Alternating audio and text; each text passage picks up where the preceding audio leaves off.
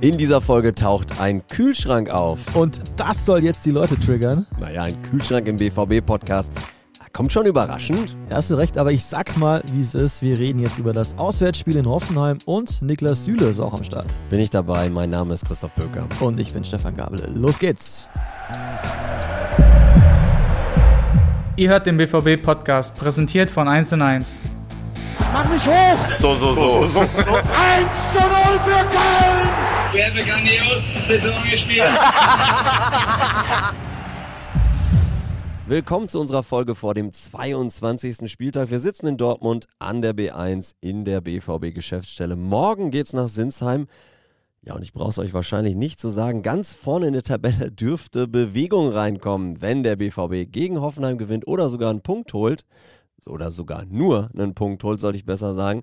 Dann klettert Dortmund zumindest für einen Tag auf Platz 1. Und am Sonntag spielen ja dann auch die Bayern und Union Berlin gegeneinander. Das ist eine Konstellation, die verspricht einiges. Darüber wollen wir jetzt reden. Stefan ist in dieser Woche Sendungsredakteur vom Feiertagsmagazin. Ich werde aus Sinsheim für BVB TV berichten. Aber erstmal zurück zum Feiertagsmagazin. Zu Gast war Niklas Süle. Ähm, ja, Stefan, ihr habt eben im Stadion die Sendung aufgezeichnet. Wie war es denn? Überragend, muss man sagen. Der Typ ist äh, aus meiner Sicht, äh, Nobby hat es auch gesagt, danach eine glatte Eins.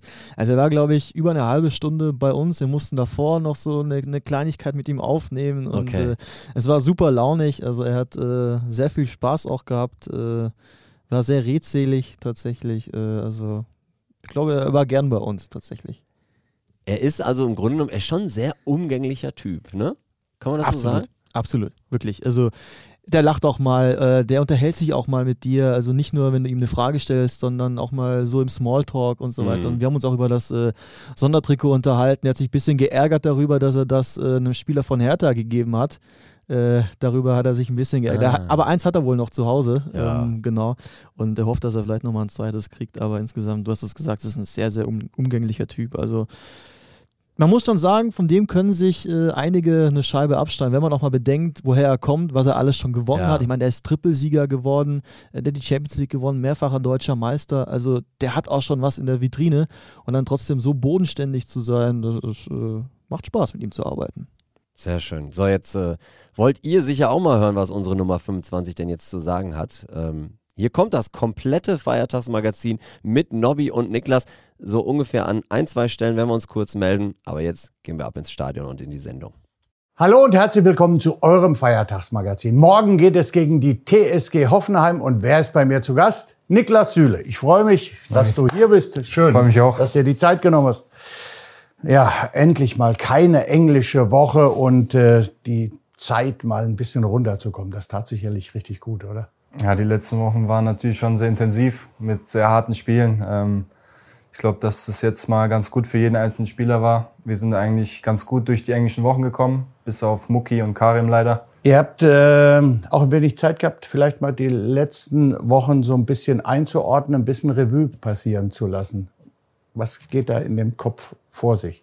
Ja, ist natürlich jetzt ähm, punktetechnisch sehr gut gelaufen für uns. Ich glaube, wir haben ähm, wirklich was aufgeholt, wir haben was gut gemacht. Ähm, wir haben uns vorgenommen, gut in die Rückrunde zu starten, ähm, alles rauszuholen aus diesem halben Jahr. Wir sind in allen Wettbewerben vertreten weiterhin ähm, und wollen das Maximale rausholen. Dementsprechend arbeiten wir auch hart. Ähm, ich glaube, dass es keinen in der Mannschaft gibt, der jetzt nicht verstanden hat, was wir für eine, äh, für eine Riesenmöglichkeit haben.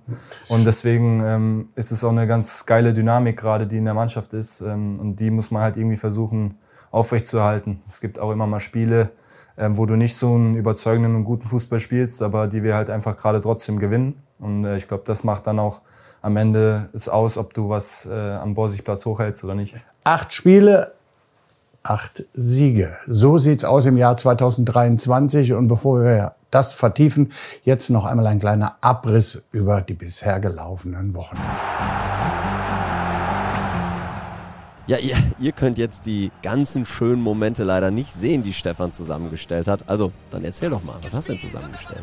Ja, äh, Nobby hat es ja anmoderiert. Acht Spiele, acht Siege äh, im Pflichtspieljahr 2023. Und genau das haben wir da reingepackt. Also 60 Sekunden Schöne Tore, äh, ein, zwei Paraden von Greg gehören dann natürlich auch dazu, das müssen wir sagen. Und äh, unterlegt mit äh, Live-Calls, Deutsch-Englisch, also die Reporterstimmen sind auch noch mit da drin.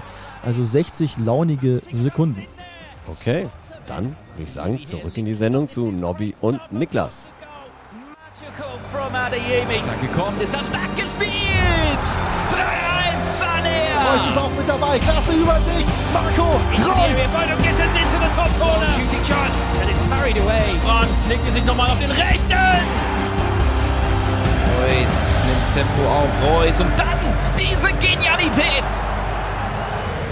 Ja, wenn man das nochmal sieht, wie viel Spaß macht es im Moment in der Truppe Fußball zu spielen? Ja, extrem viel Spaß. Äh, Wir haben natürlich jetzt auch offensiv viel äh, für unsere Fans gemacht, sage ich mal. Die letzten Spiele haben gut getroffen. Deswegen äh, glaube ich, ist es immer im Fußball so, dass wenn man die Spiele gewinnt, ja die Stimmung deutlich besser ist.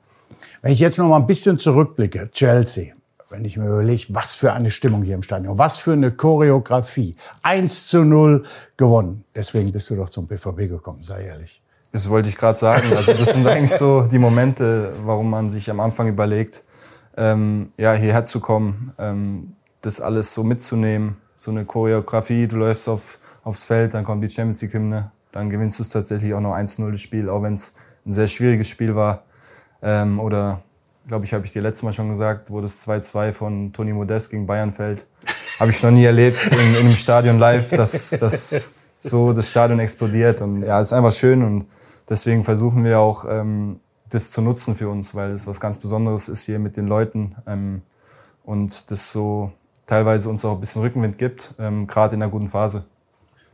Und dann Richtung Süden zu gehen nach dem Spiel, oder? Ja, ich meine, dieses Wir lieben Borussia Dortmund, was wir immer nach dem Sieg singen. Ich hoffe, dass es so weitergeht, äh, dass es so ein Ritual jetzt wird, dass man, dass man das vor allem äh, ja hier vor der Kurve ähm, anstimmen kann. Und dann wissen wir mal, ja, heute haben wir einen guten Job gemacht. Ja, feiern scheint dir richtig Spaß zu machen. Also ich meine, irgendwie feiern wir ja alle ganz gerne. Ist mir äh, aufgefallen, nach dem Spiel gegen Mainz, äh, da hast du dem Karim Adiemi aber so, mal so richtig gezeigt, wie gepuckt wird. Ja, ich erinnere mich an die Szene. Die kleinen Hunde, die bellen immer, kennst du ja, ne? und dann wollte er so äh, Schulter an Schulter mit mir gehen. Ähm, und dann habe ich mir fest vorgenommen, ihm mal zu zeigen, so dass, äh, dass, dass es auch mal wehtun kann. Karim fällt aus, ist natürlich sehr, äh, sehr, sehr schade. Ähm, wie schwer wiegt sein ähm, Ausfall? Weil er war echt top drauf, ne? Ja, ich glaube, dass Karim äh, sich in der Hinrunde viel mehr vorgenommen hat, wie er bis dahin zeigen konnte. Ähm, er hat sich komplett reingehängt in, im Wintertrainingslager in Marbella, wo man schon gesehen hat, er hat richtig was vor. Ähm, genauso hat er auch gestartet. Ähm, die ersten paar Spiele hat es noch nicht zum Torerfolg äh, gereicht, aber wie er sich aufgerieben hat, wie er marschiert hat, wie er die Wege nach hinten gemacht hat, wo ich mich an zwei, drei Grätschen hier vor der äh, gelben Wand erinnere, das äh, hat er sich dann auch ein Stück weit verdient, ähm, dass er ein unglaubliches Tempo hat und ein unglaubliches Talent ist. Ähm, das wusste man, deswegen hat ihn Dortmund, glaube ich, auch geholt. Aber jetzt hat er die PS richtig auf die Straße bekommen und ich äh, wünsche ihm eine sehr schnelle Genesung, weil er uns natürlich sportlich und auch menschlich fehlt. Ähm, aber glaube dennoch fest daran, dass er genauso wieder reinfinden wird, ähm, solange wir auch als Mannschaft ja funktionieren. Jetzt lief es ja äh, vor der WM nicht so richtig gut. Das muss man ehrlicherweise auch zugeben. Ähm, dann gab es die lange Unterbrechung. Inwiefern hat diese äh, und das Trainingslager äh, dazu beigetragen, dass jetzt so gut, so rund läuft? Ja, wir wussten, ähm, dass wir mit den letzten zwei Spielen vor der WM mit Gladbach ähm, und Wolfsburg ja, sechs Punkte liegen lassen haben, die uns äh, ja, eine bessere Tabelle, äh, Tabellenplatz beschert hätten. Ähm, ich glaube, jetzt im Nachhinein war es gar nicht so verkehrt, dass man ähm, ja, so in die Rückrunde startet ähm, mit einem Rückstand, der da war halt jedem einfach äh, klar, ey, das ist nicht der Platz, wo wir uns selber sehen. Ja. Wir müssen jetzt härter arbeiten, wie wir es in der Hinrunde gemacht haben. Ähm, wir müssen enger zusammenstehen als Mannschaft. Ähm, und deswegen glaube ich, dass die zwei Niederlagen vor der Pause auch irgendwie was Gutes hatten, weil du dich dann erstmal wieder zurückerinnerst, ey, äh, es ist schwierig, jedes Spiel in der Bundesliga zu bestreiten und die Punkte zu holen. Ähm, und jetzt haben wir die Möglichkeit, von hinten raus ähm, ja, ein gutes Trainingslager zu haben, das zu nutzen, als Team zusammenzuwachsen. Und jetzt hat es natürlich auch super funktioniert. Wie gesagt, die acht Siege werden sicherlich für so ein breites Kreuz sorgen. Ähm, ihr habt immer wieder betont, dass ihr euch in Südspanien viel unterhalten habt. Jetzt bist du natürlich auch ein Führungsspieler. Welche Rolle nimmst du dann ein? Ja, wir haben natürlich äh, zu den Mannschaftsessen und Mannschaftsabenden, die wir da durchaus auch mal hatten, äh, ja, viel ähm, im Training gesprochen, viel beim Essen gesprochen. Du bist acht, neun Tage jeden Tag aufeinander, ähm, unternimmst abends was, äh, spielst irgendwas und da wird sich natürlich auch über seinen Beruf ausgetauscht, äh, sonst wären wir auch ein bisschen falsch, da wo wir alle sind. Und ähm, ja, da hat man einfach gemerkt, jeder bringt irgendwas ein, jeder sagt was, was ihn vielleicht ein Stück weit auch mal stört, weil ich eigentlich immer auch ein Freund davon bin, Dinge direkt anzusprechen. Ähm, ich glaube, das ist das, wo ich meine größte Stärke habe, Dinge vielleicht auch mal anzusprechen, ins Gesicht anzusprechen, ähm, Die nicht so- die nicht so gut sind, Ja. weil ich das eigentlich auch von äh, meinen Mitspielern erwarte, wenn die bei mir irgendwas sehen. Und das ist auch zu Fall gekommen, dass man da sich ganz offen darüber äh, austauscht, wie man welche Situation einschätzt. Und ähm, ich glaube, dass du auch nur so erfolgreich sein kannst. Äh, Du musstest ja eine lange Zeit hinten rechts verteidigen. Jetzt bist du wieder in die Innenverteidigung äh, gerutscht. Äh, die Bilanz nach ähm, 18 Spielen war wirklich Hammer. Fünf Fouls. Äh, wusstest du das? Nee. Äh, prallen die alle an dir ab oder äh, wieso kommst du mit so wenig Fouls raus? Ja, ich bin jetzt nicht äh, unbedingt einer, der ähm, immer so viel vorwärts verteidigt, wie es jetzt vielleicht ein Matz oder ein, ein Schlotti macht, ähm, wo sie unglaublich gut im direkten Duell sind, wenn sie hinter dem Gegenspieler sind. Ähm, ich nehme halt oft den Laufweg mit auf, wenn äh, jemand tief spielt, dass man eigentlich dann weniger so ein direktes Duell hat, sondern eher ein Laufduell vielleicht. Ähm, und war noch nie eigentlich ein gro großer Foulspieler oder war auch, glaube ich, noch nie gelb gesperrt in der Bundesliga. Ehrlich? Äh, noch nie. Was vielleicht äh, einen ein bisschen schon komisch fast ist auch, ja. ungewöhnlich, ne? Ja, aber ähm, ja, mit fast 28, die ich jetzt bald werde, ähm, muss man ja ein bisschen schon Respekt. auch äh, seinen äh, Spielstil gefunden haben. Ne? Und es gibt immer Sachen, wo man besser machen kann, aber ich finde, äh, nur weil man Ab Abwehrspieler ist, braucht man nicht unbedingt immer Foul spielen. Passend dazu hat äh, dein Teamkollege, unser Freund Marius Wolf, ein bisschen was bei Instagram äh, gepostet. Ich weiß gar nicht, ob du es- mitbekommen hast. Ähm, er hat dich ähm, als Kühlschrank verlinkt. Habe ich tatsächlich mitbekommen. Sagt er dir sowas? Nee, ich habe ja selber kein Instagram, aber Ja, mir wurde äh, ein paar Screenshots geschickt. Also habe ich das dann schon mitbekommen. Ist ja eine ganz lustige Sache. Also ich kann über sowas lachen. Ja, ich, das stimmt. Ja. Das ist ja jetzt auch keine. Nee, das ist keine Er hat dann jetzt beim. Training einen kurzen Ja. mitgekriegt. ne? Nee, nee, das nicht. Aber vielleicht heute. Am Wochenende geht es gegen die TSG Hoffenheim, ein Verein, der, den du sicherlich äh, ziemlich gut kennst. Du hast deine ersten Bundesliga-Minuten dort bestritten, hast in der Jugend äh, bei Hoffenheim gespielt und dein erstes Auswärtsspiel 2013 war wo? 2013 war in Borussia Dortmund. Richtig. Bei Borussia Dortmund. Das, äh, über das Ergebnis Ja, sprechen wir natürlich nicht. Hast du noch Kontakt nach Hoffenheim? Ja, ich es sind tatsächlich noch viele Spieler da, mit denen ich damals auch noch gespielt habe, äh, was ich eigentlich immer ganz cool finde, wenn so ein gewisser Kern über viele Jahre zusammenspielt. Ähm, der Kontakt ist eigentlich nie richtig abgebrochen. Jetzt spielt mit Thomas Delaney in Ex-Borusse bei der TSG. Ähm, insgesamt ist aber dort der Wurm drin, muss man ehrlicherweise sagen. Elf Spiele ohne Sieg, Trainerwechsel vor zwei Wochen. Äh, Pellegrino Matarazzo hat für André Breitenreiter übernommen. Trotzdem läuft's nicht. Wie tückisch kann das trotzdem für euch werden? Hoffenheim spielt über Jahre, finde ich, eigentlich äh, einen sehr attraktiven Fußball. Die wollen eigentlich den Ball haben, schalten unglaublich schnell um, haben viel Tempo vorne, ähm, gute, gute Spieler im, in der Eröffnung, ähm, wissen, was mit dem Ball anzufangen. Und ähm, deswegen glaube ich, dass es ein sehr, sehr schwer, schweres Spiel für uns wird. Ähm, wo wir aber trotzdem, wie du vorhin gesagt hast, mit breiter Brust auftreten können, uns auf gar keinen Fall verstecken sollen, sondern mit der Selbstverständlichkeit dahin fahren sollten, um zu sagen, wir nehmen die drei Punkte hier mit. Ähm, einfach wird's nicht, aber ich glaube, dass wir die bessere Mannschaft haben. Zumal es ein ganz besonderes Spiel ist. 0-9 das Spiel, Ja, 0-9 der Sieg. Wer weiß. Wir drücken Ja. euch auf jeden Fall die Daumen. danke. Äh, schön, dass du heute hier gewesen Ja, bist. vielen, Nobby. vielen Dank. Das war's von eurem Feiertagsmagazin. Tschüss, macht's gut. Egal wo ihr seid, drückt unseren Jungs die Daumen. Das war's von Nobby und Niklas. tschüss. Ja, du hast es gesagt. äh, Ich finde auch eine schöne Sendung. Sympathischer Gast. Ähm, da war eine Menge dabei, was hängen bleibt. Was, was waren denn so für dich die markantesten Aussagen jetzt? Also vorweg, da war viel zu viel dabei. Wir mussten auch noch ein bisschen was kürzen Okay. tatsächlich. Äh, weil wir haben auch so eine kleine Vorgabe länger als äh, zwölf Minuten. Da hängen wir uns immer so ein bisschen auf, Mhm. soll es nicht werden. Also das hätten locker auch 15, 16 Minuten werden können. Aber ich glaube, was hängen bleibt, ist, äh, wir haben ihn auch nochmal auf das Chelsea-Spiel angesprochen ähm, und so abgedroschen gefragt, ob das ein Grund war, weshalb er zu zum BVB gekommen ist. Ich meinte, ja klar, natürlich hat das eine Rolle gespielt im Vorfeld, äh, bei den Überlegungen hierher zu kommen.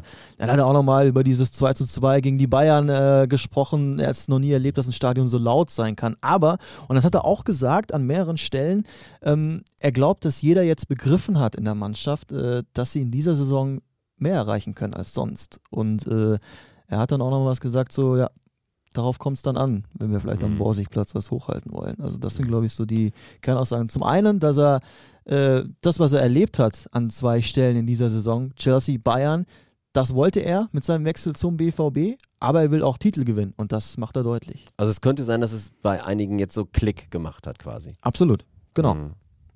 Ja, ich werde ja morgen mit Boris das Netradio aus Sinsheim machen. Und wenn mal Zeit ist, dann werde ich die ein oder andere Aussage auf jeden Fall auch nochmal mit einbauen, weil wir sind ja auch, können wir ganz ehrlich sagen, wir sind ja auch froh, wenn wir einen Gast haben, der was zu erzählen hat. Ne? Wo du nachher das Gefühl hast, ey, da will ich meinem Kumpel in der WhatsApp-Gruppe oder meinem Nachbarn, wenn ich ihn auf der Straße sehe, was sagen, hier, guck mal, ich habe das und das gehört. Ja. Für, für, wenn ich rein darf, für euch vielleicht ganz spannend morgen, da könnt ihr mal drauf achten. Wir haben ihn auch gefragt, er hat ja in 18 Bundesligaspielen nur fünf Fouls gemacht. Ja. Hat er gesagt, er ist ja grundsätzlich kein Spieler, der viele Fouls macht. Er war, glaube ich, auch noch nie gelb gesperrt, hat er gesagt, in seiner ganzen Karriere. Echt? Noch Und dann, nie? hat er, und dann hat er mal äh, auch seine Art zu verteidigen mit der von äh, Mats Hummels und Nico Schlotterbeck verglichen. Mhm. Also er sagt, dass Mats Hummels und Nico Schlotterbeck eher zwei sind, die nach vorne verteidigen. Also auch lieber im Rücken stehen, das Duell suchen. Hm. Und er eher so, ja, den Laufweg mitgeht. Also wenn er spielt morgen, dann könnte er mal gucken, ob äh, das dann auch so aussieht. Weil darauf hat, ist er echt eingegangen und hat das nochmal schön aufgedröselt sozusagen. Ja, werden, wir mal gucken, dass ich das äh, vielleicht auch nochmal unterbringe, beziehungsweise auch mal genau darauf achten. Den Unterschied, den können wir uns ja dann äh, morgen auch direkt im Stadion angucken. Ich muss sagen, ich finde es super schwer, jetzt die Hoffenheimer zu bewerten. Ne? Auf der einen Seite guckst du auf die Zahlen und denkst, ja, klar, ne? der BVB ist Favorit.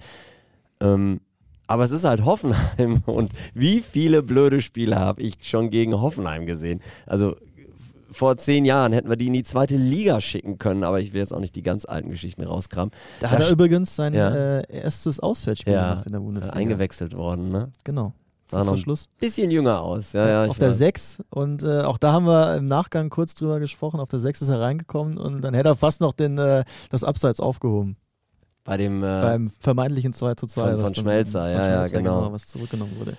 ja, eigentlich ein Tag, den man aus dem Gedächtnis streichen sollte. Er konnte aber die Torschützen noch aufzählen. Oh, na Alle gut, drei. War auch ja. nicht so schwer. Erstes Spiel, come on. Also da sollte er sich auch noch dran erinnern.